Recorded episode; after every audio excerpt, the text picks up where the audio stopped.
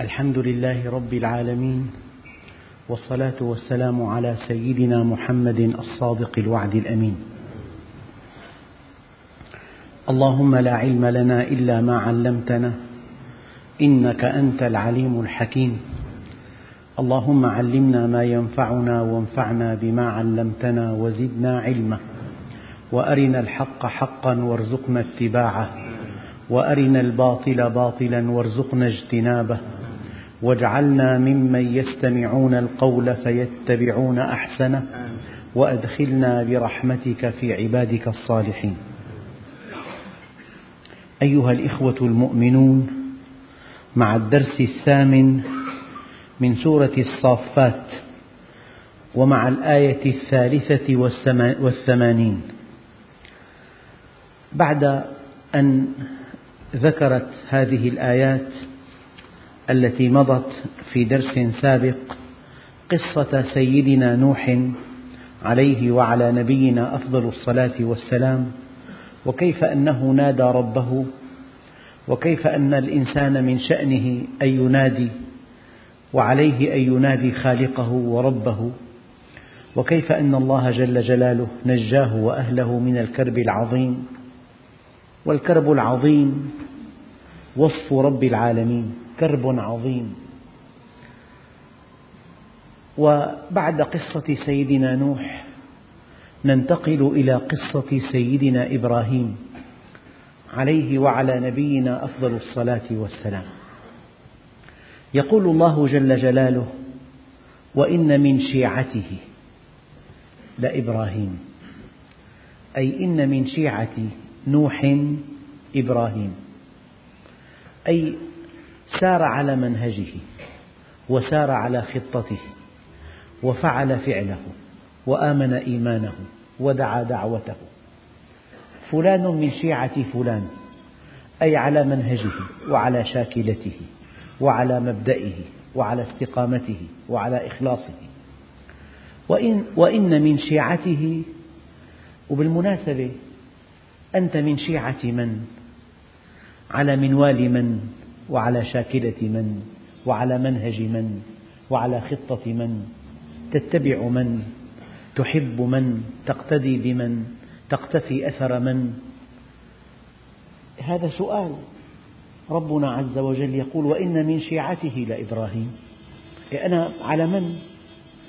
مع أهل الدنيا مع أهل الإيمان مع أهل الفسق والفجور أم مع أهل الاستقامة والتوحيد مع المحسنين مع المسيئين مع المخلصين مع المنافقين مع الماديين مع الروحانيين مع أهل القيم مع أهل, مع أهل الحاجات. أنت مع من؟ سؤال خطير. ربنا عز وجل يقول وإن من شيعته لإبراهيم أهل الحق متفقون. الحق واحد لا يتعدد. كما أن من نقطتين لا يمر إلا مستقيم واحد. كذلك أي حق ينطبق على أي حق؟ ربنا عز وجل يقول وأن هذا صراطي مستقيما فاتبعوه. الحق واحد. ولا تتبعوا السبل فتفرق بكم عن سبيله. الباطل يتعدد. الانحراف يتعدد. الفسق والفجور يتلون ألوان ملونة لكن الحق واحد. والله المؤمن لو التقى مع مؤمن من أقصى الدنيا لشعر كأنه أخوه. الأرواح جنود مجندة فما تعارف منها ائتلف وما تناكر منها اختلف أبعد الناس عنك مكانا إذا كان مؤمنا هو أقربهم إليك نفسا ترتاح معه تطمئن إليه. فنحن يجب أن نكون مع أهل الحق مع المؤمنين. يجب أن نتبع سبيل المؤمنين. فإذا اتبعنا سبيل غير المؤمنين فلسنا مؤمنين. والذين آمنوا ولم يهاجروا ما لكم من ولايتهم من شيء حتى يهاجروا.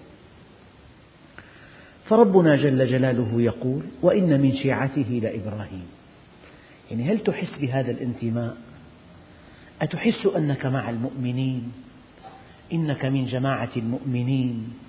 مع الموحدين؟ مع الصادقين؟ مع أهل الخير؟ مع أهل القرآن؟ مع من أنت؟ رب لا تذرني فردا وألحقني بالصالحين.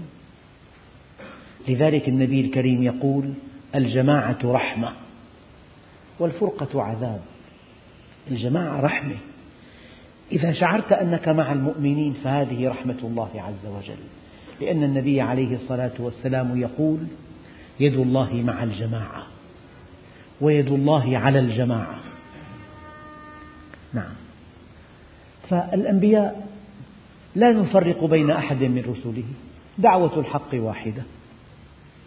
سيدنا جعفر حينما خاطب النجاشي وحدثه عن رسول الله صلى الله عليه وسلم قال إن هذا الذي تقوله والذي جاء به عيسى ليخرج من مشكاة واحدة. سيدنا عيسى يقول أنا الطريق والحق والحياة. فكل غصن لا يثبت في يقطع ويلقى في النار. لو قرأت الإنجيل الذي نزل على السيد المسيح لرأيته مطابقا للقرآن. الحق لا يتعدد ولا يتغير ولا يتبدل. نعم. يعني أحيانا تلتقي بأخ تعجب من توافق أفكارك مع أفكاره تعجب. تعجب من تشابه التصرفات. لا تعجب لأن الأصل واحد. والمنبع واحد والمنهل واحد والروح واحدة والحق واحد. فإذا كنا مع الحق كنا أقوياء. قال تعالى واعتصموا بحبل الله جميعا ولا تفرقوا. إذا معنى من شيعته أي على شاكلته وعلى منهجه وعلى طريقه وعلى خطته. وإن من شيعته لإبراهيم. إذ جاء ربه بقلب سليم. هنا. جاء ربه. أنت في النهار تتحرك. تبيع وتشتري. تصل فلان تقطع فلان تتكلم. لك حركة في النهار. لك حركة في النهار. إذا جئت لتصلي كأنك جئت إلى ربك. ما الذي بين يديك؟ ما الذي بين يديك؟ هل بين يديك عمل صالح أم عمل سيء؟ صدق أم كذب؟ إحسان أم إساءة؟ حب للخير أم بغض للخير؟ الإنسان حينما يقف ليصلي يتصور عمله أمامه. ألك دعوة إلى الله؟ ألك عمل صالح؟ ألك تضحية؟ ألك فداء؟ ألك خدمة للآخرين؟ أرعيت يتيما؟ أرعيت أرملة؟ أعنت مسكينا؟ أنفقت على فقير؟ خدمت جارا؟ يا بشر لا صدقة ولا جهاد فبم تلقى الله إذا. هي إذ جاء ربه كل واحد منا إذا قام ليصلي يرى عمله أمامه. فإن كان صالحا أقبل على الله وإن كان سيئا حجب عن الله. وأكبر عقاب يعاقب به الإنسان أن يحجب عن ربه. كلا إنهم عن ربهم يومئذ لمحجوبون. أكبر عقاب يعاقب به الإنسان أن يحجب عن ربه. فلذلك كلمة جاء ربه وأنت في الدنيا. كلما قمت لتصلي ترى عملك أمامك. هل أنت أب صالح؟ هل أنت زوج مثالي؟ هل أنت أخ صادق؟ هل أنت جار كريم؟ هل أنت ابن بار؟ هل أنت أيتها الأخت زوجة, زوجة صالحة؟ عملك أمامك وعملك أمامك إذ جاء ربه والإنسان على نفسه بصيرة ولو ألقى معاذيره بإمكانك أن تخدع الناس كلهم لبعض الوقت وبإمكانك أن تخدع واحدا لوقت طويل. أما أن تخدع الناس جميعا لوقت طويل فهذا مستحيل. لا بد من أن تكشف. لا بد من أن تظهر على حقيقتك. إذ جاء ربه. أنت إذا ذهبت إلى الحج جئت ربك. بماذا جئته؟ باستقامة بإخلاص بوفاء بصدق بخدمة للخلق. لماذا جئته؟ في أثناء الطواف. تلتقي مع الله عز وجل. في أثناء السعي تلتقي مع الله عز وجل. بماذا جئته؟ كلما قمت لتصلي كأنك تأتي ربك. إذ جاء ربه. فإذا وقفت للصلاة وكان وكانت عقيدتك صحيحة وكان عملك طيبا وكانت نواياك طيبة ليس في, في قلبك غل ولا حقد ولا حسد ولا ضغينة ولا إيذاء ولا تفريق بين متحابين. إذ جاء ربه. هل تعلمون أيها الإخوة ما أثمن شيء تملكه في الدنيا؟ كل شيء تملكه في الدنيا سوف تتركه. إلا شيئا واحدا هو قلبك. اسمعوا الآية الكريمة. يوم لا ينفع مال ولا بنون. لو تركت كذا مليون أربعة آلاف مليون في شاب ببلد عربي عمره حوالي 34 سنة يملك أربعة آلاف مليون دولار. إيه، سوف يتركها هذه. مهما كانت أموالك طائلة لا بد من تركها. مهما كان البيت فخما لا بد من تركه. مهما تكن الزوجة رائعة لا بد من مفارقتها. مهما يكن شأنك عظيما لا بد من النزول عن هذا الشأن عند الموت. تأتي, تأتي الله عز وجل. لماذا تأتيه؟ قال يوم لا ينفع مال ولا بنون إلا من أتى الله بقلب سليم. قلب سليم. أجمل ما في تفسير هذه الكلمة عند بعض المفسرين أن القلب السليم أي جاء ربه بعقيدة صحيحة. ما في شبهات ما في بدع ما في خرافات ما في أوهام. اعتنق الحق صدق بالحق وجاء ربه بقلب سليم أي كان مستقيما على أمر الله عز وجل. وجاء ربه بقلب سليم كان عمله طيبا فشعر قلبه بالراحة لعمله. يا أيتها النفس المطمئنة ارجعي إلى ربك راضية مرضية. وجاء ربه بقلب سليم لا غش ولا حسد ولا حقد ولا شيء من هذا القبيل. إذا أثمن شيء تملكه هو القلب السليم لأنه زادك لرب العالمين. لا تنسوا هذه الآية. يوم لا ينفع مال ولا بنون. لا ينفع مال ولا بنون إلا من أتى الله بقلب سليم. فهذا النبي الكريم أبو الأنبياء وصفه الله عز وجل بأن له قلبا سليما. إذا وإن من شيعته لإبراهيم إذ جاء ربه بقلب سليم. يا رب تعرفت إليك في الدنيا استقمت على أمرك خدمت عبادك دعوت إليك أصلحت من سريرتي نقيت قلبي من كل مرض من كل كبر. من كل درن. لذلك سيدنا عمر يقول تعاهد قلبك. انتبه لقلبك كما تنتبه لعينك. ما منا واحد لا سمح الله ولا قدر. إذا شعر بخلل في رؤيته يبادر إلى طبيب العيون. وينتظر أمامه الساعات تلو الساعات. بل ينتظر الأيام والأسابيع ليسأله ما القصة. لماذا أرى شيئا أسودا يتحرك أمامي؟ ما تفسير هذا؟ وإذا سئل لماذا هذا الاهتمام؟ يقول لك عين يا أخي ما محل عدل. طيب.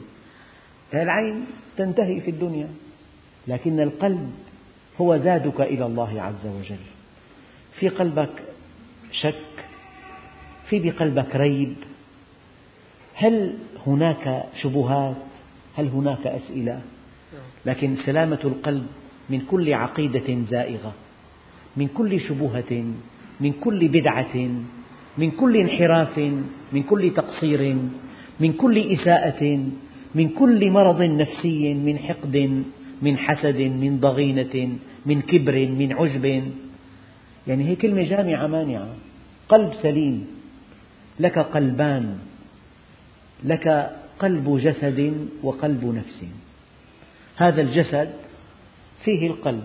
إن صلح صلح الجسد كله. أما الإنسان مهما كان جسمه قوي إذا كان ضعف قلبه مشكلة هذه. أعرف في الجسد مضغة كما قال عليه الصلاة والسلام إذا صلحت صلح الجسد كله. وإذا فسدت فسد الجسد كله ألا وهي القلب. قاس عليها العلماء وللنفس قلب. قلب ذاكر وقلب غافل قلب محب وقلب مبغض قلب سام وقلب دنيء قلب ممتلئ علما وقلب ممتلئ جهلا. آه، والحديث القدسي معروف عندكم. ابن آدم طهرت منظر الخلق سنين.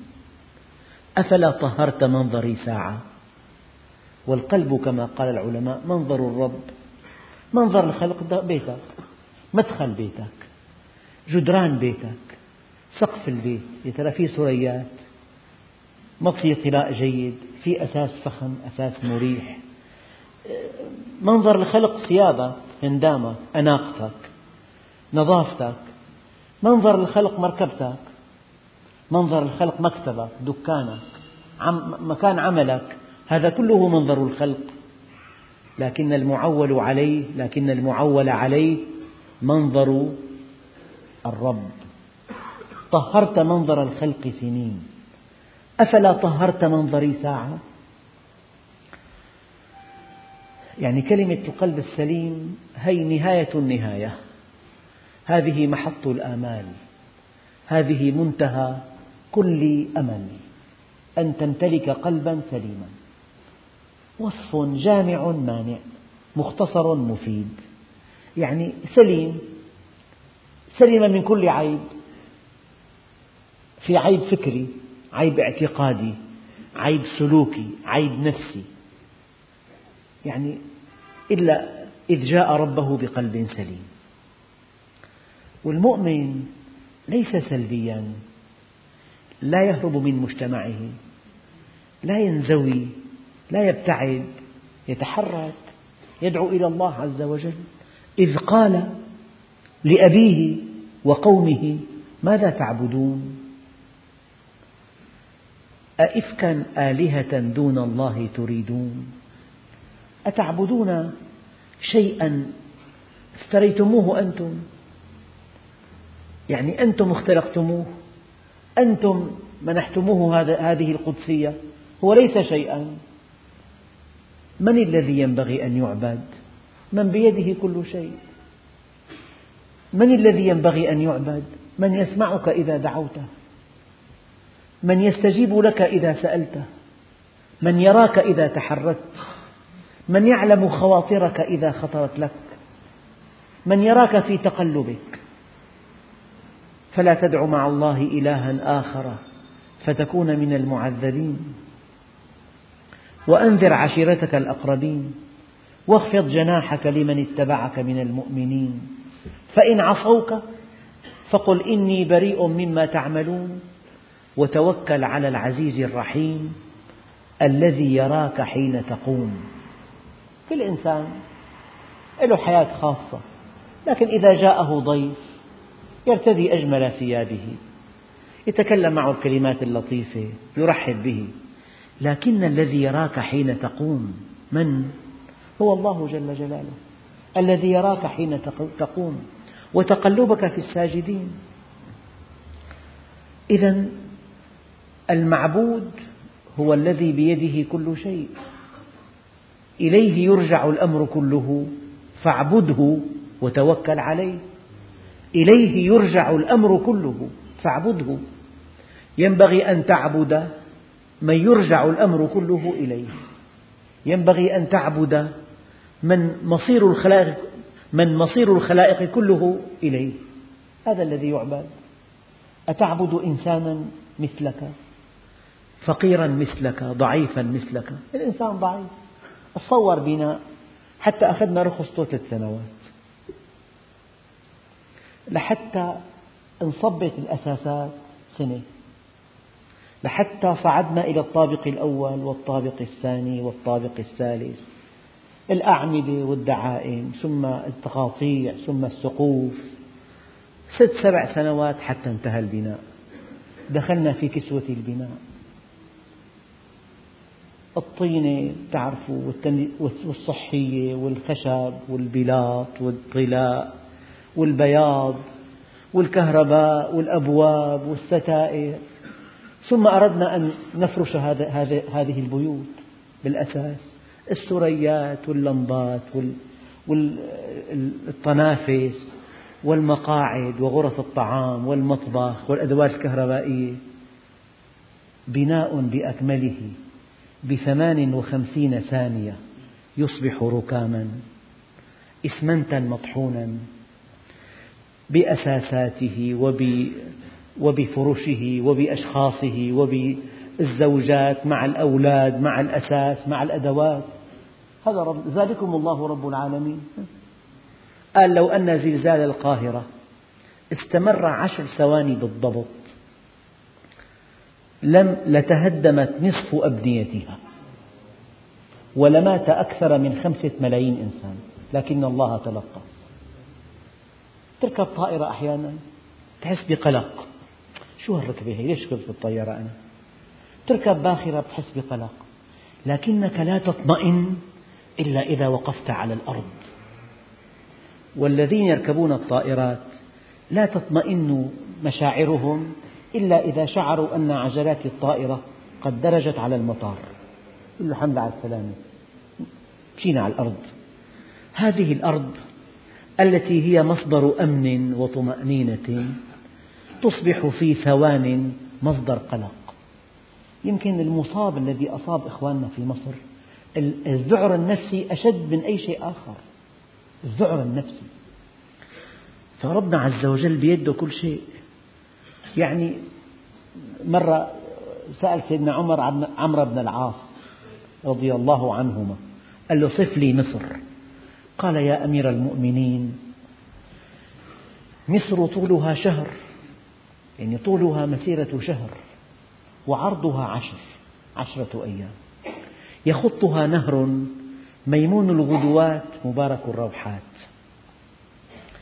إذا هي زبرجدة سوداء إذا هي عنبرة سوداء تربتها داكنة يأتي النيل فيفيض عليها ثم هي درة بيضاء ثم هي زبرجدة خضراء.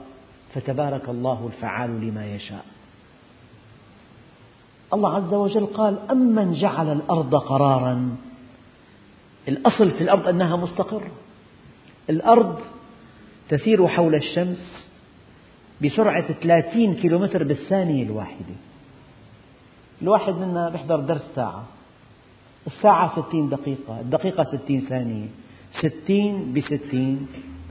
3600 ضرب 30 اضرب 3 ب 36 حط ثلاث أصفار. هذا ما قطعته الأرض في درس واحد.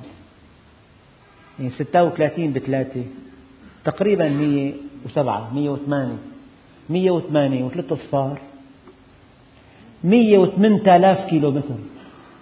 وأنتم في هذا المجلس وأنتم في هذا الدرس. نقطع جميعا هي حقيقة بديهية. نقطع جميعا في الفضاء الخارجي 108 آلاف كيلو متر ونحن في أدق استقرار ولا تنسيلة الجدران كلها قائمة بناء من 300 سنة ولا حركة. أمن جعل الأرض قرارا ومع ذلك إذا شاء الله عز وجل أن يهزها يا أيها الناس اتقوا ربكم إن زلزلة الساعة شيء عظيم. يوم ترونها تذهل كل مرضعة عما أرضعت وتضع كل ذات حمل حملها وترى الناس سكارى وما هم بسكارى ولكن عذاب الله شديد. يمكن أن تقرأ عشرات المقالات عن الزلزال وعن أسباب الزلزال وعن الحركات الباطنية في الأرض وعن الالتواءات في الطبقة التحتية وعن الضغط الشديد حينما تتقارب القارات وحينما يبلغ هذا الضغط أوجه يحدث الزلزال إما انكسار إما زلزال هكذا وإما هكذا وإما هكذا وإما هكذا. هذا الزلزال. لكن الله عز وجل يقول إذا زلزلت الأرض زلزالها وأخرجت الأرض أثقالها وقال الإنسان ما لها يومئذ تحدث أخبارها بأن ربك أوحى لها. هذا هو تفسير القرآن. بأن ربك أوحى لها. ربك أوحى لها أمرها يعني. إذا وجه الأمر إلى الجماد إذا وجه الوحي إلى الجماد فهو أمر. وإذا وجه الوحي إلى الحيوان فهو غريزة. والدليل وأوحى ربك إلى النحل. وإذا وجه الأمر إلى الإنسان فهو الإلهام. وأوحينا إلى أم موسى أن أرضعيه وإذا وجه الوحي إلى الأنبياء فهو وحي الرسالة. إذا هناك وحي أمر ووحي غريزة ووحي إلهام ووحي رسالة. ما معنى قول الله عز وجل؟ إذا زلزلت الأرض زلزالها وأخرجت الأرض أثقالها وقال الإنسان ما لها يومئذ تحدث أخبارها بأن ربك أوحى لها. هذا هو التفسير. وما كان ربك ليهلك القرى بظلم وأهلها مصلحون. مستحيل. آيات كثيرة. استمع إلى قول الله عز وجل. قل هو القادر على أن يبعث عليكم عذابا من فوقكم. ثورات البراكين لا يعلمها إلا الواحد الديان. رماد بركاني حرارته 800 درجة. يتراكم أمتار فوق كل شيء. كل شيء يموت فورا. أي من فوقكم. أو من تحت أرجلكم الزلازل. الزلازل. أو يلبسكم شيعا. الحروب الأهلية. ويذيق بعضكم بأس بعض. هلا في بلاد فيها حروب أهلية. يكادون يموتون جوعا.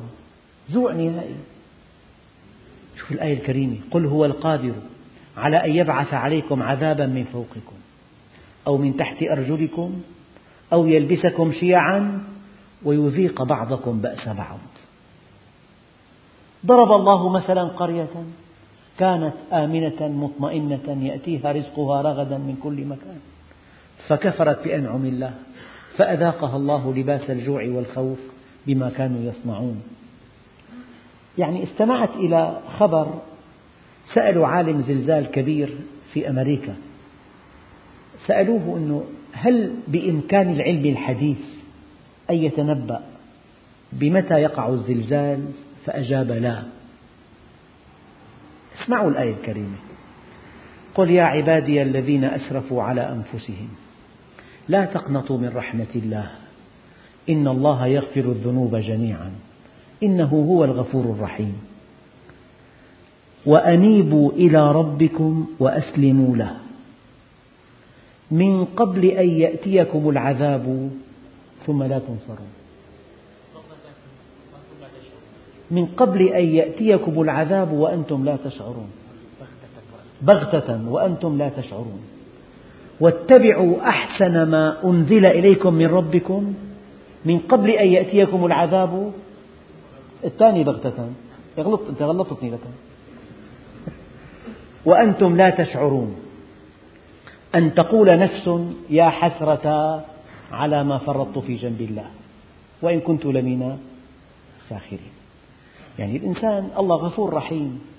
لكن إن لم تعد في الوقت المناسب فقد يأتي العذاب بغتة.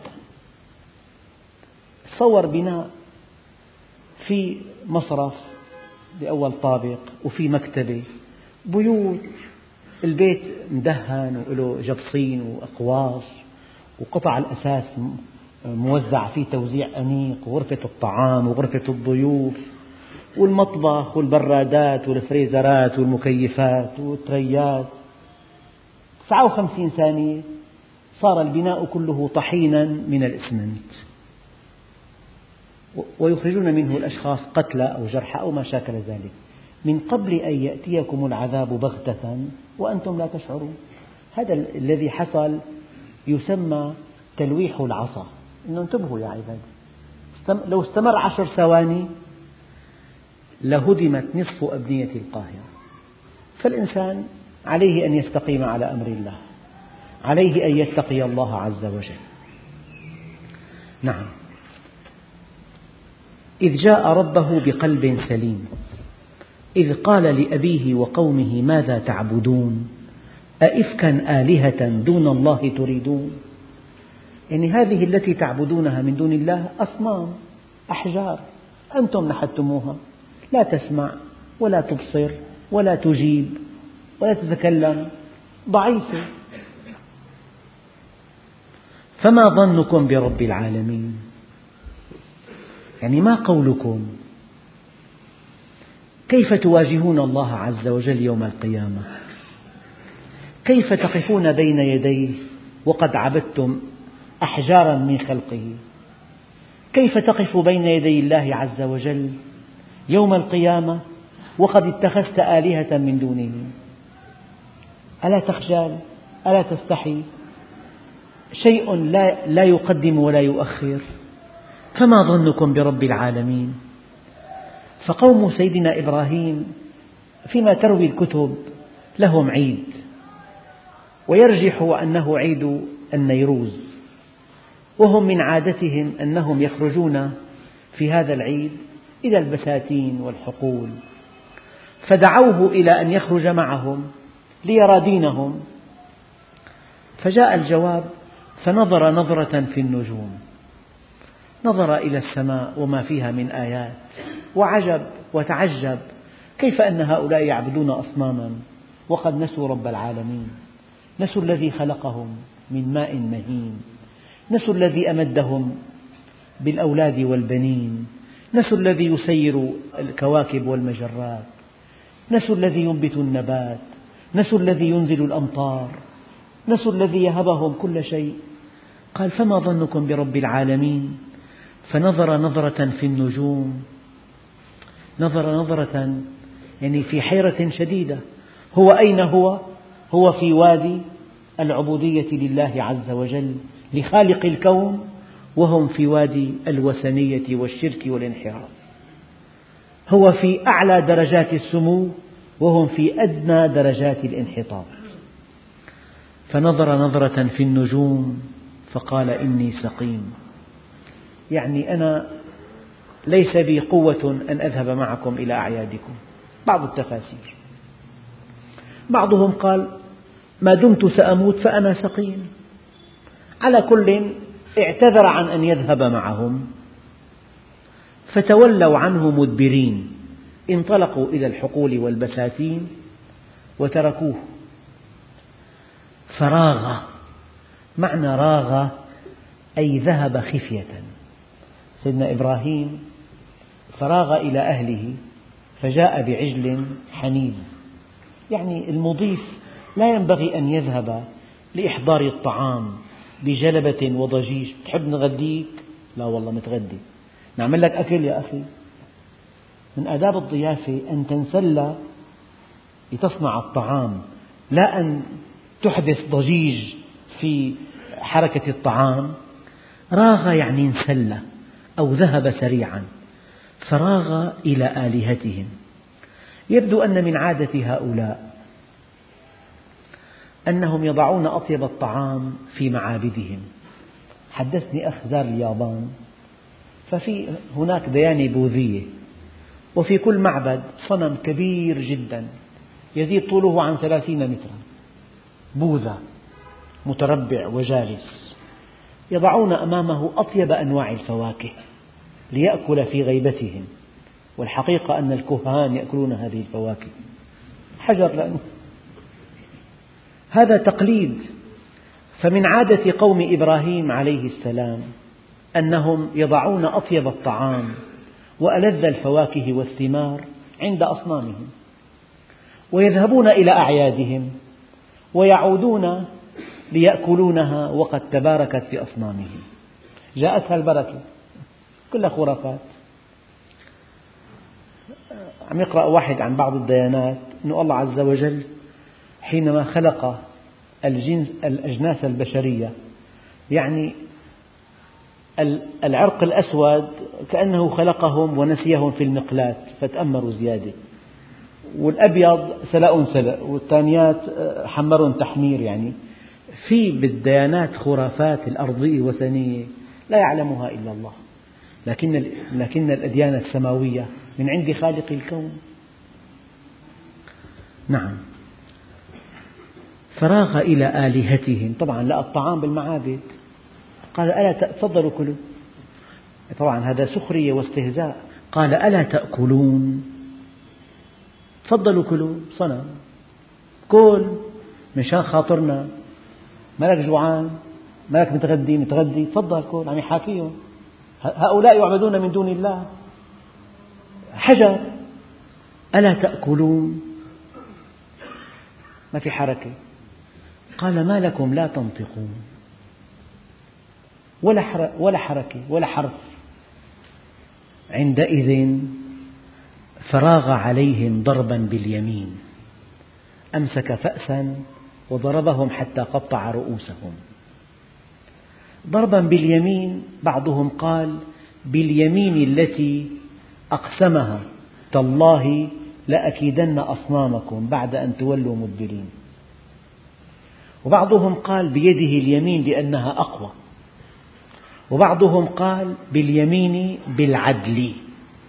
هذا صنم لا يقدم ولا يؤخر لأن الله عز وجل يقول ولو تقول علينا بعض الأقاويل لأخذنا منه باليمين. يعني بالعدل. فراغ إلى آلهتهم فقال ألا تأكلون؟ ما لكم لا تنطقون؟ فراغ عليهم ضربا باليمين. طبعا هذه القصة جاءت هنا موجزة وقد وردت في أمكنة أخرى مفصلة. يعني فلما سألوه من فعل هذا بآلهتنا يا إبراهيم؟ قال بل فعله كبيرهم.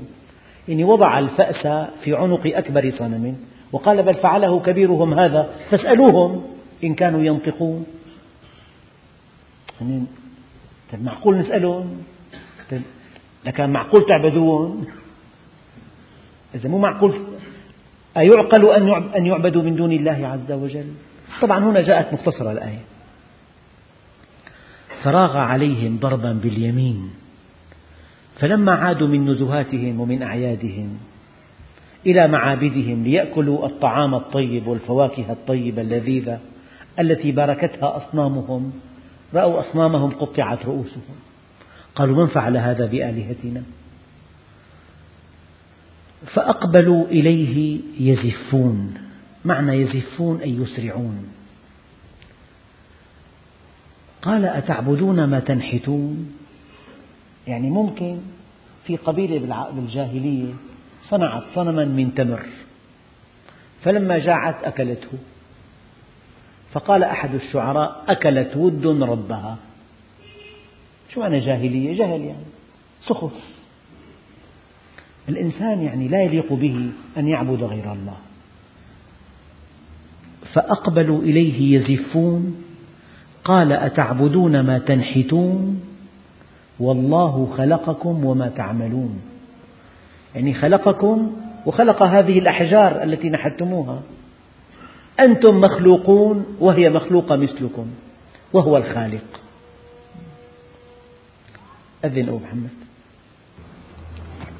سيدنا إبراهيم عليه وعلى نبينا أفضل الصلاة والسلام واجه أمة بأكملها واجهها في مقدساتها في أوثانها في أصنامها في معتقداتها لم يكتفي بمهاجمتها بلسانه بل حطم أصنامها.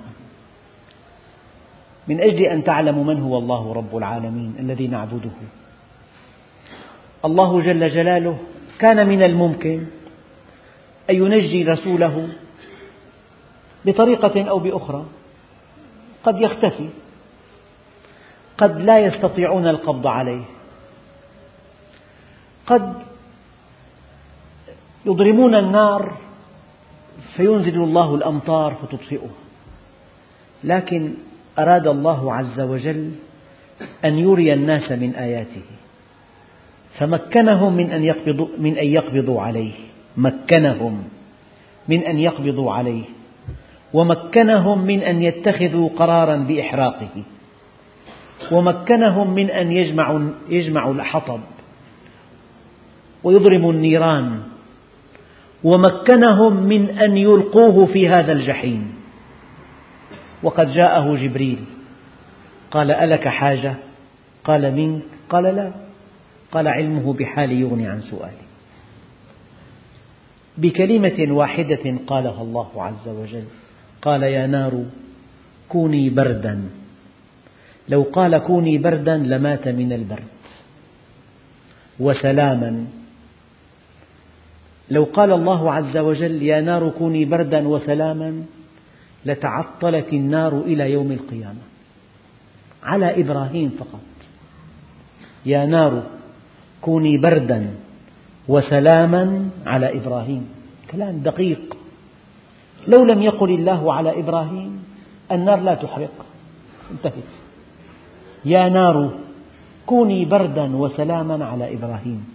هذا الإله ألا يعباد؟ لما سيدنا موسى كان باتجاه البحر وخلفه فرعون وما أدراكم ما فرعون. فرعون ببطشه وحقده وجبروته وجنوده وأسلحته. يتبع سيدنا موسى مع الذين آمنوا معه. فلما وصلوا إلى البحر والتفتوا نحو نحو أخراهم فإذا فرعون من ورائهم فلما تراءى الجمعان قال أصحاب موسى إنا لمدركون. انتهينا نحن. هي البحر أمامنا هي فرعون وراءنا تعبد من أنت؟ تعبد الله. قال كلا. إن معي ربي سيهدين. انتهى إن معي ربي سيهدين. سيدنا موسى ضرب البحر بعصاه فإذا هو طريق. كل فرق كالطود العظيم. دخل موسى وجماعته في هذه الطرق اليابسة تبعهم فرعون. فلما خرج موسى مع أصحابه عاد البحر بحرا وغرق فرعون وجنوده وعندئذ قال آمنت بالذي آمنت به بنو إسرائيل. قال الآن وقد عصيت من قبل يا أخوان هذه الكلمة دققوا فيها. قضية الإيمان ليست أن تؤمن أو لا تؤمن أبدا. قضية الإيمان متى تؤمن؟ لأنه لا بد من أن تؤمن. لا بد من أن تؤمن إلا في بل في حالتين. إما قبل فوات الأوان وإما بعد فوات الأوان. هذه القضية لا بد من أن تؤمن. فهذا الذي يقول للنار كوني بردا وسلاما على إبراهيم. طبعا هذه معجزة. لكن والله يا أخوان لكل أخ كريم مؤمن كرامة.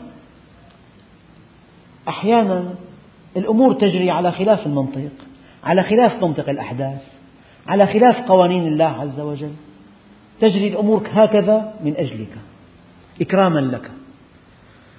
قيل يا نار كوني بردا وسلاما على إبراهيم فأرادوا به كيدا فجعلناهم الأسفلين. يجب أن تعلم أن العاقبة للمتقين أبدا. الأمور تدور وتدور. والأمور لا تستقر إلا على إكرام المؤمنين إلا على إكرامهم وعلى نصرهم وعلى تأييدهم لأن الله معهم.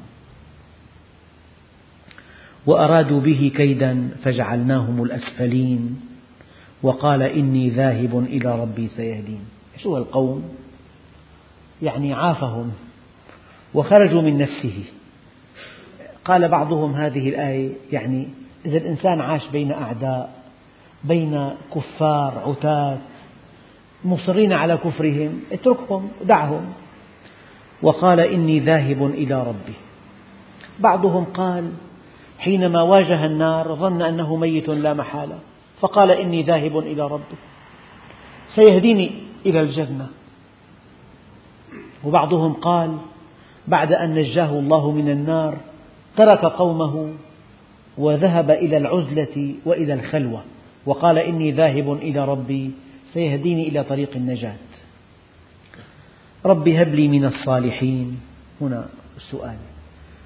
سيدنا إبراهيم تمنى أن يخلفه ولد يدعو إلى الله من بعده. وهذه أمنية كل مؤمن أن يكون من نسله ولد صالح يعلم الناس من بعده. لذلك سيدنا زكريا نادى ربه نداء خفيا. طلب سيدنا زكريا من ربه أن يكون له ذرية صالحة. فهذا طلب مشروع وأسعد الناس من وهبه الله ذرية صالحة. تنفع الناس من بعده. وإذا مات ابن آدم انقطع عمله إلا من ثلاث. من صدقة جارية أو ولد صالح يدعو له أو علم ينتفع به. فالولد الصالح من أكبر النعم على الإنسان. أن يخلفك ولد صالح يكون استمرارا لك بعد موتك.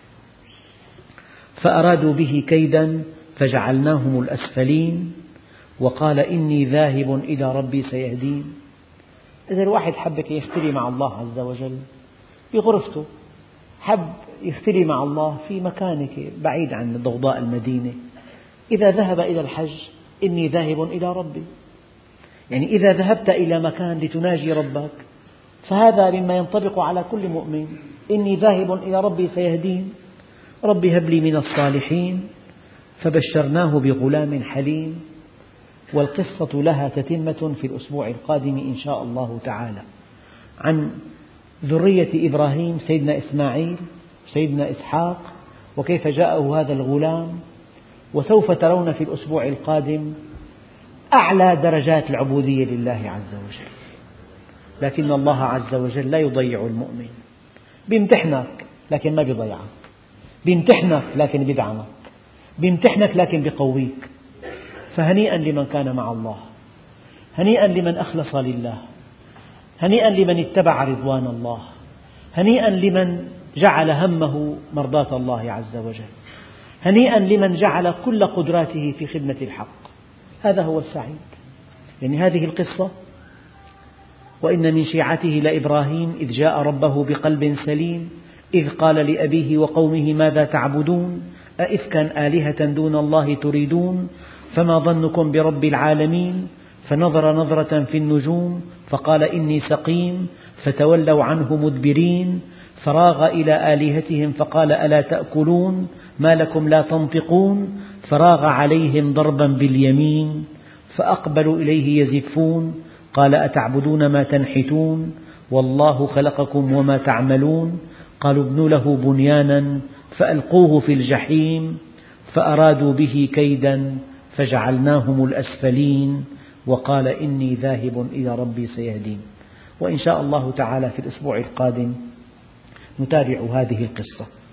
والحمد لله رب العالمين.